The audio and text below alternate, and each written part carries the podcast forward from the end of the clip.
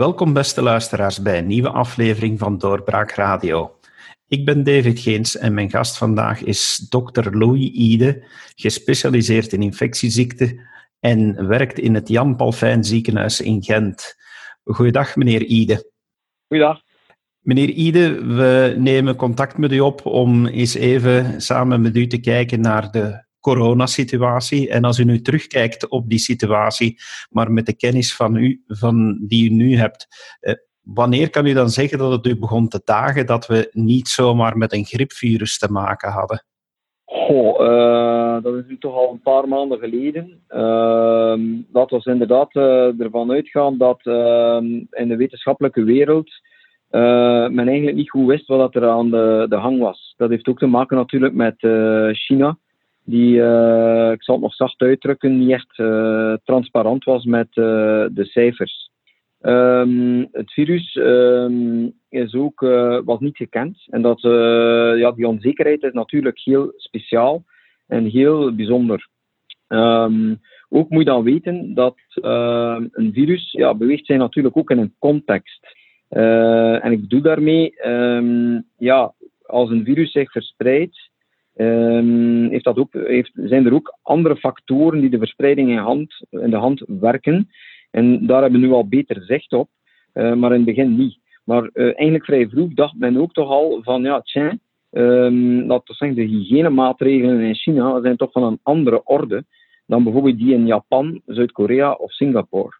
En, uh, of Taiwan dus de, de, de markten waar uh, levende dieren, uh, vleermuizen, kikkers, uh, schildpadden verkocht en gegeten worden, levend.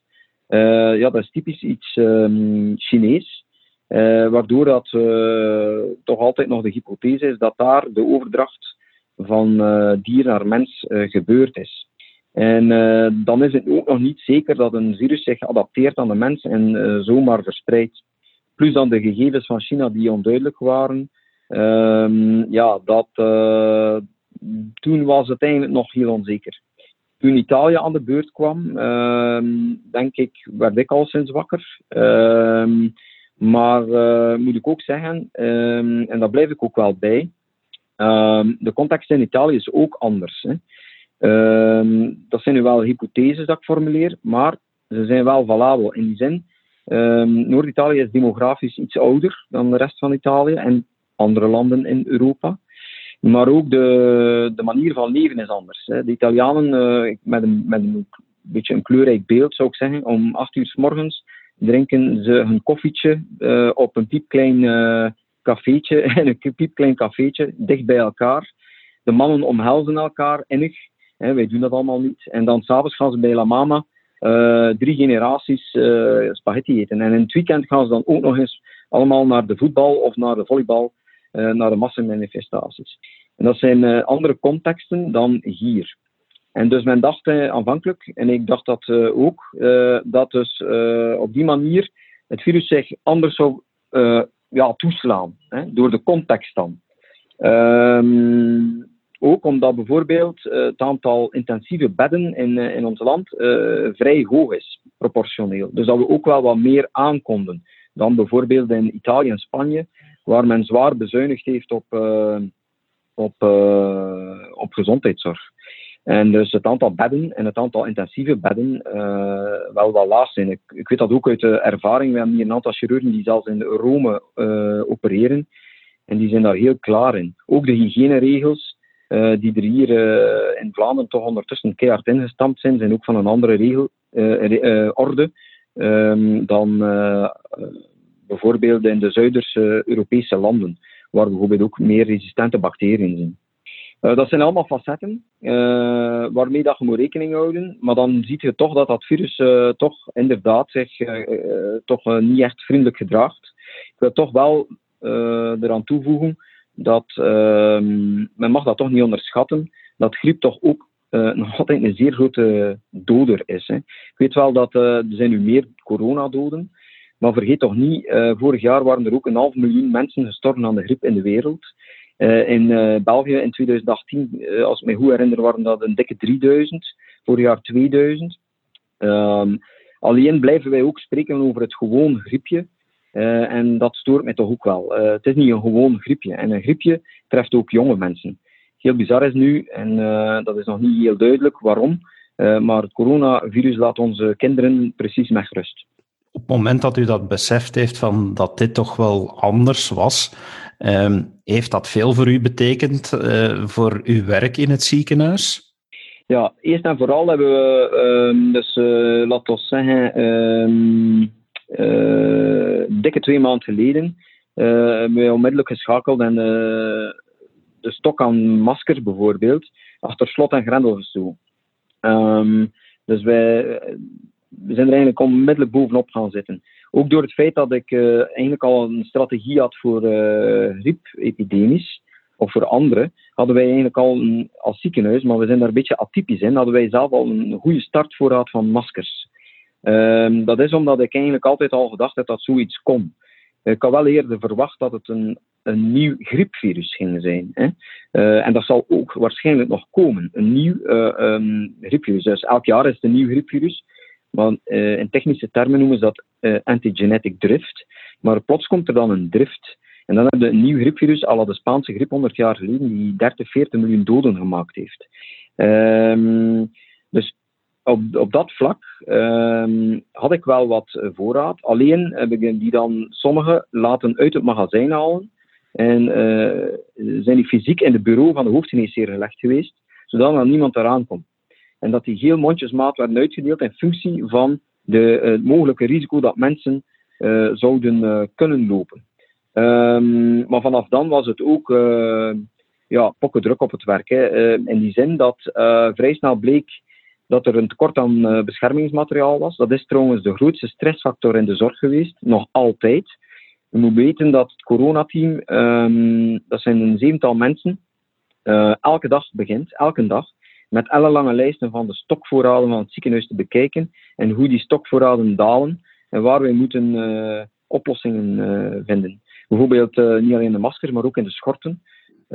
hadden wij, zagen wij op een bepaald moment een tekortterrein en dan hebben wij zelf stof gezocht en hebben we de Aalsterse carnavalisten bereid gevonden om schorten te naaien. En ze doen dat zeer goed, hè. die kunnen mooie kostuums maken, die hebben die techniek en die maken perfecte schorten voor ons die wij nu aan het gebruiken zijn. Dus uh, ja, de persoonlijke beschermmiddelen, dat was echt wel een pijnpunt. En nog... Wat is, ja, en wat is nu uw taak eigenlijk in het ziekenhuis? Van, uh, onderzoekt u het, ziek, het virus? helpt u patiënten? Of hoe omschrijft u uw taak? wij, mijn ik ben dus infectiecontrole-specialist. Eigenlijk niet infectioloog. Infectioloog die kijkt van arts naar patiënt. Ik ben een infectiecontrole-specialist. En die hoor je amper in de media, omdat wij eigenlijk veel te veel werk hebben. Wij zijn als het ware, als je het in uh, termen van het militaire uitdrukt, de, de genietroepen van het leger. Wij zorgen eigenlijk dat alles uh, zo geregeld is in het ziekenhuis dat we optimaal kunnen functioneren. Dat wil dus zeggen, alles wat stokvoorraad is, alles wat reorganisatie is van het ziekenhuis, het leegmaken van het ziekenhuis, um, hoe dat moet gereinigd worden, wie mag binnen, wie mag niet binnen. Um, al zo'n zaken, alle problemen uh, komen eigenlijk terecht uh, bij mij. zelf genees ik geen patiënten. Ik kom amper op de corona-afdeling, af en toe wel, om te controleren of daar de procedures, want we hebben nu al meer dan 30 procedures puur op corona, of die wel gevolgd worden. Dus, uh, en mijn job is eigenlijk voornamelijk een risicobeheersing. Dus infectiecontrole specialisten zijn de mensen bij uitstek die beseffen dat het nulrisico niet bestaat. Vandaar dat wij ook zeer genuanceerd zijn in een, in een risicoanalyse. Wij kunnen omgaan met risico, wij kunnen omgaan met uh, het verlies van patiënten, omdat wij eigenlijk beseffen van het nulrisico bestaat niet. Wij doen dat, dat is ons dagdagelijkse job in het ziekenhuis. En, um, en wij proberen dus eigenlijk uh, door zoveel mogelijk maatregelen te nemen, het risico te beperken. Eén maatregel uh, in, in zijn eentje werkt niet. Dus bijvoorbeeld een, een mondmasker op zich, dat werkt niet. Um, het werkt wel als je, uh, het werkt wel deels. Hè. maar als je enkel dat doet, is dat niet genoeg. Je moet verschillende maatregelen nemen. En het is de veelheid van die maatregelen die, die ervoor zorgt dat het, dat het werkt. Bijvoorbeeld bij de heropstart nu van het ziekenhuis. Um, kunnen wij, we kunnen erop starten. Waarom? Omdat wij dus de zorgverstrekkers hier hebben twee maskers per dag, maar de patiënt krijgt ook een masker. ook de patiënt moet op tijd komen met de communicatie via sms, via Facebook. Zeggen wij dat hij moet op tijd komen. De artsen doen ehm, consultaties elke 20 minuten in plaats van 10 minuten. We hebben daarvoor de digitale agenda's aangepast. Um, de stoelen zijn uit elkaar gezet met speciale stickers waar men mag gaan zitten en waar men niet mag gaan zitten. Dat controleren we dan ook. Dus dat zijn nog maar een paar maatregelen, dat zijn er zo nog. Het zijn al die maatregelen tezamen die ervoor zorgen dat je eigenlijk een risicoreductie hebt.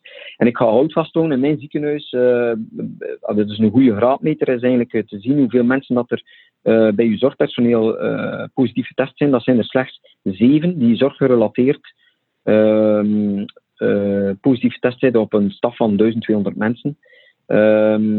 Ehm, allee, waarvan, die zeven waarvan we vermoeden dat dat zorggerelateerd is. En ze staan in het alle zeven goed. Dus ehm, ja, dat is allee, tot nu toe ben ik eigenlijk zeer tevreden. Maar uh, wat doen wij nog? Ja, uh, ik doe mee aan, een paar studies met U Gent, een studie rond selenium. we hebben bijvoorbeeld ook gezien in de literatuur, samen met een vriend eigenlijk, die prof bio-ingenieur is en die daarop gespecialiseerd is op selenium. Ehm, dat was een babbel en hij, ehm, hij zei ja, selenium, misschien is selenium tekort ook wel een, kan bijdragen tot het verergeren van een virale infectie. En dat deed een belletje bij mij rinkelen, omdat wij dat bij HIV-patiënten zink en selenium nog gebruikt hebben. Um, en in bepaalde populaties is de zink hoeveelheid in het bloed wel wat laag. Bij oudere mensen bijvoorbeeld zien we dat vaak. Maar we zien dat ook in Noord-Italië en Wuhan. Uh, nu, um, voor wat betreft Wuhan is er zelfs niet alleen een correlatie gezien, is er nu recent ook een causaliteit gezien, een echt verband. dat wil niet zeggen dat dat een tekort aan selenium sowieso, allee, als je dan selenium neemt, dat opgelost is. Totaal niet, hè, voor alle duidelijkheid. Uh, maar het, uh, het, is wel een, bij, een bijdragende factor, zo'n contextuele factor, waar dat ik daar straks over had. Dus daar zijn we ook nog mee bezig. Um, ja, alle richtlijnen lezen, alle, alle wetenschappelijke literatuur lezen. Uh, en dat is echt een, probleem geworden, want er wordt zeer veel rommel gepubliceerd. Zelfs in grote tijdschriften wordt onder de druk, de tijdsdruk, worden nu artikels gepubliceerd die wellicht na een paar maanden zullen teruggetrokken worden omdat ze niet voldoen. Er wordt zeer veel ook op sociale media gezet die niet klopt. Heel het verhaal van uh, de ibuprofen. Ik heb me daar eigenlijk een beetje kwaad over gemaakt. Dat, ja, dat is de Franse minister van Volksgezondheid, die natuurlijk een grote toeter heeft op sociale media, die dan zegt ibuprofen verergert corona. Er was geen enkel wetenschappelijk bewijs voor. Samen met een collega hebben wij eh, de WHO en de, en de, kranten zitten besproken van dat dat klopt niet. Twee dagen later heeft de WHO en het Europees Geneesmiddelenagentschap dat bericht van zijn website verwijderd en zegt dat er inderdaad geen wetenschappelijk bewijs is. Dus om wat te zeggen, het is, ja, het is een, soms ook zeer moeilijk om, om gewoon wetenschappelijke literatuur het kaf van het koren te scheiden. De eerste weken, en u verwees er al naar, eh, hoorden we natuurlijk de grote kreet om beschermingsmateriaal bij eender wie dat in de zorg staat. Verloopt dat inmiddels beter? Eh, hebben jullie of nu meer toegang tot beschermingsmateriaal? Ik zou zeggen, dankzij het werkveld zelf en ondanks uh, de federale regering. Uh, uh, dus wij hebben ehm, eigenlijk, uh, de teststrategie is nu uh, verruimd. Hè, dus moeten nu veel meer mensen testen. Maar de ziekenhuislabo's hebben geen wissers. Allee, ik bedoel, uh, wat we wel gekregen hebben, is 1500 spatbrillen na twee maanden. Allee, we kunnen nu, dat zijn de 1500, dat zijn er meer dan we personeel hebben. Ehm, en nu is dat eigenlijk little too late. um, maar bon, we gaan ze wel gebruiken, maar ze niet weggooien. Maar allee, wij hadden eigenlijk al ja, een, paar, een paar maanden geleden, schort en mondmasker, dat al veel, veel vroeger moeten uh, beschikbaar zijn. Hè. Dus uh, ja, dat is toch. Als je dat ook ziet, uh, eerst dat dat bij Magie de Blok, dan bij de Bakker, dan bij Geens, nu bij Goffin ook al. Allee, vier federale ministers die zijn bezig met mondmaskers. Veel hekker kan het niet meer, zeker. Moet er daar dan volgens u, want ja, u bent natuurlijk ook actief in de politiek van, is dat wat u zegt van oké, als dit voorbij is, want ik neem aan dat uw eerste zorg natuurlijk nu wel eh, in uw ziekenhuis ligt, maar als het voorbij is, eh, gaat u er dan op aandringen dat daar toch een degelijk onderzoek gebeurt? Ja, absoluut. Uh, maar nu zou ik wel zeggen, Ehm, wat ik daarnet zei, is dus een frustratie vanuit het veld. Hè. dat wordt ook breed gedragen. Ik ga nu niet direct zeggen wie zijn schuld dat, dat is. Dat heeft ook geen zin met de vingerwijzen nu.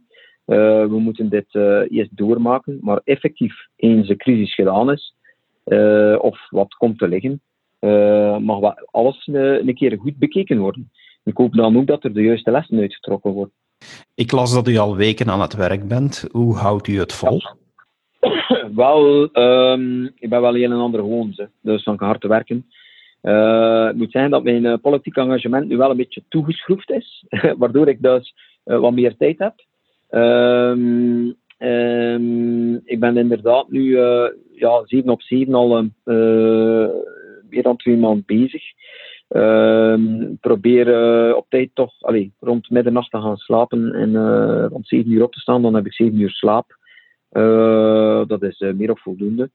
Um, af en toe moet ik een keer wat stoom loslaten natuurlijk. Um, moet wel zeggen, de laatste twee weekends kon ik in de namiddag wel wat thuis blijven.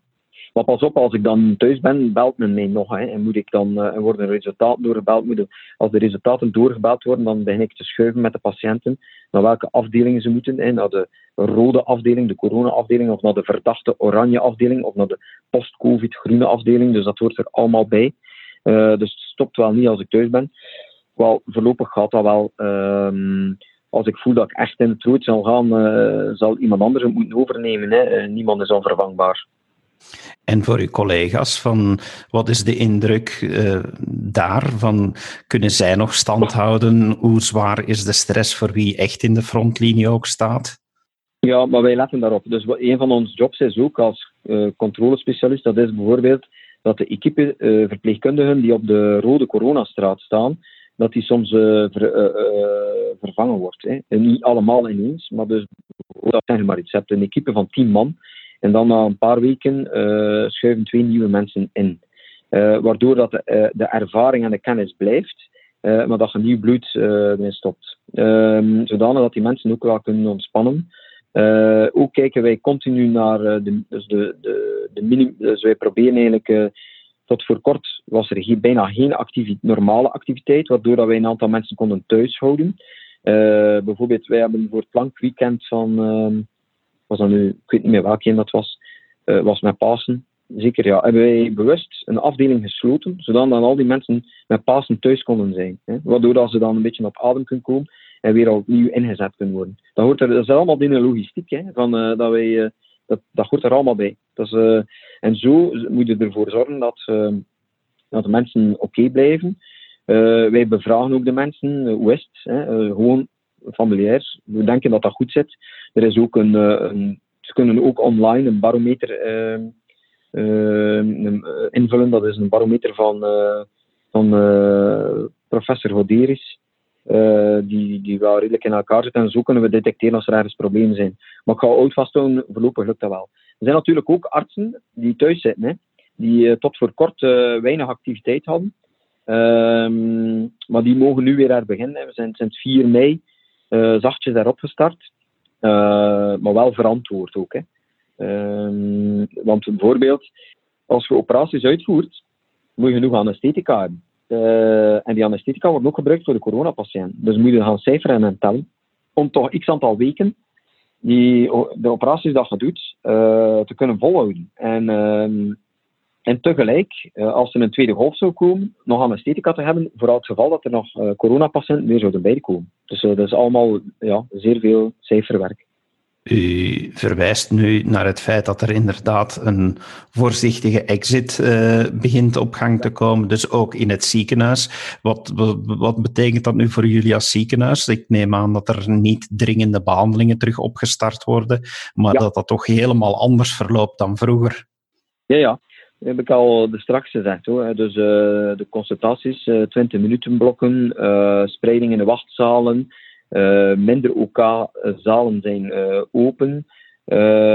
vergis u wel niet, niet dringende zaken gebeuren nu ook. Maar bijvoorbeeld als u pijn in de rug hebt, twee maanden geleden, en ja, oké, een weekje wachten, oké, dat gaat wel. Twee weken, dat gaat misschien ook nog. Drie weken, ik zal wat extra pijnstillers nemen. Maar na vier, vijf weken dan begint u toch wel dan heb je wel het gevoel van, dan wordt mijn probleem toch wel iets dringender. We hebben ook gezien dat een aantal mensen te laat naar het ziekenhuis kwamen, wellicht uit schrik, en dat er een, dat een myocardinfarcten, dus het hartinfarct, wel zwaarder ehm, naar voren kwam, of zelfs te laat. We zien ook meer suïcidepogingen, mensen met depressie. dus dat zijn allemaal de zogenaamde collateral damage die je niet in de statistieken ziet. En dus is het wel goed dat we herop gestart zijn. Eindelijk zou ik zo zeggen.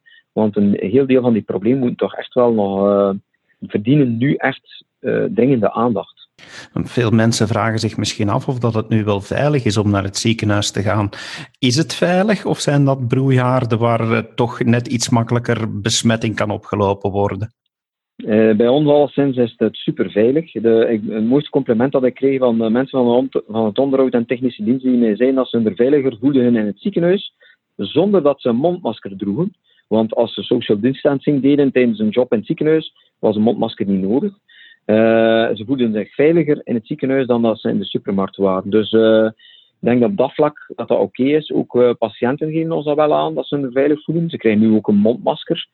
Ehm, ja, eh, onze coronapatiënten zijn ook gescheiden. Hè. Dat is, die afdeling is ook hermetisch afgesloten. Zelfs artsen mogen niet zomaar binnen op die afdeling. Je moet een gegronde reden hebben om binnen te mogen op die afdeling. Zo proberen wij dat toch wel uh, veilig te houden. En het feit dat wij ehm, geen kruisbesmettingen hebben van patiënten naar personeel of omgekeerd, bewijst ergens dat die aanpak wel, wel, wel loont. Maar voorzichtig hoor, allee, en alles wat ik hier ook zeg, wil ik toch het is allemaal niet zwart-wit. Uh, het moet zeer genuanceerd zijn. En, uh, en, het is uh, eigenlijk dag na dag bijsturen. Wat ik nu vertel, kan morgen allemaal achterhaald zijn. Denkt u dat we vanaf nu in een, ja, wat men zo noemt, anderhalve meter maatschappij moeten leven, allemaal met een mondmasker op? Dat is moeilijk te zeggen. Um, veel zal afhangen of er een vaccin komt. En ik hoop, dat is eigenlijk hetgene waar mijn vurig, vurige hoop is, dat het vaccin er snel komt. Komt het vaccin er, uh, ja, zal, dan, zal die, moet dat nu zijn, de mondmasker en social distancing misschien wel wat verslappen. Uh, en gaan we toch wel, uh, ik hoop dat menselijk contact ook weer kan. Zolang het vaccin er niet is, zal het toch wel, uh, zal, het, zal het een maatschappij zijn een klein beetje met een handrem, denk ik. en gaan we moeten zelf ook aan risico-inschatting gaan doen. Hè. Wat kan, wat niet kan. Hè. Ehm, ja, maar dat is een beetje koffiedekijns. Hè. En dat is, ook, het zal ook, dat is ook een cultureel gegeven, hoe dan mensen daarmee gaan omgaan. Hè. Een ene volk is al gedisciplineerder dan het andere volk. Hè. Um, cultureel gewoon. Dus uh, ja, wordt afwachten. Hoe is het eigenlijk met de Van Ranst fanclub? Want ik zag een tijd geleden een uh, mooie foto op de Facebookpagina van het Jan Palfijn met allemaal uh, de veelkleurige truien. Wordt dat nog gedaan? Nee, nee, nee, dat was eenmalig. Dat was een practical joke. Je moet weten, uh, de beste manier om uh, soms uh, in, een, in, een, een, zeer zware, stresserende situatie, vermoeiende situatie te werken, is soms wel wat humor. En ik weet niet meer hoe dat er sprake kwam, maar die truitjes van Van ja, dat was even in het nieuws. En toen zei mijn collega verpleger, hygiënist, wij hebben er nog zo thuis liggen. Ah, bon, dat doen we dan een keer aan alsof dat we de Mark van Ranst fanclub zijn. We hebben nog zo van die practical jokes uitgehaald hoor. Uh, dat is, ehm, moet zeggen, ehm, kijk, rond experts heb ik eigenlijk twee favoriete eh, mensen die zeer goed communiceren en juist ook. Dat is, ehm, ik vind dat Steven van Gucht dat eigenlijk wel goed doet en genuanceerd. en, en ook dinges, professor Pierre van Damme. die trouwens een internationale autoriteit is op vaccinologie. Hè. Ik hoop dat de man daar ook zijn, zijn steentje kan bijdragen in het zoeken naar een vaccin. Dokter Ide, wanneer denkt u dat u eens even terug in de zetel gaat kunnen ploffen en echt kunnen relaxen? Ehm, wel, ik denk wel dat ik de komende weken ga proberen wat af te bouwen dat ik een keer een weekend heb. Ehm, ik droom ervan van in juli of in augustus dan toch, toch een keer naar het buitenland te kunnen, ook al is het in Europa. Denk trouwens dat als het enigszins kan en verantwoord is, dat we dat, dat, dat moet. Toerisme is een belangrijke economische factor. Um, ik denk dat het dramatisch zou zijn voor Italië, Spanje, Frankrijk dat er geen toerisme is. Ehm, dat is een economische sector. Ik denk dat de economie echt moet erop starten, maar wel verantwoord. Hè. Ehm, maar ik wil ook toch zeggen dat economie leidt tot welvaart, maar ook tot welzijn. werken is ook sociaal contact. Ehm, wel, dat is dus ook echt een factor van ja, menselijke interactie. Men onderschat dat vaak. en dus moet er eh, het, is, het zou goed zijn dat dat toch op een verantwoorde manier wel is waar, dat we de boel weer op gang trekken. En dan persoonlijk voor mij, ehm, ja, als dat dan het toerisme daarbij zit, en, ehm, en ik even naar het buitenland kan om mijn hoofd leeg te maken, want dat is wel nodig op den duur, uh, zou dat welkom zijn. Maar goed, kan het niet, uh, dan zal dat zo zijn hè, voor iedereen. Dat zal week per week bekeken worden, denk ik. Dokter Ide, dank u wel dat u een inkijk hebt gegeven in uh, wat u allemaal doet. Proficiat met uw inzet en dank u wel daarvoor.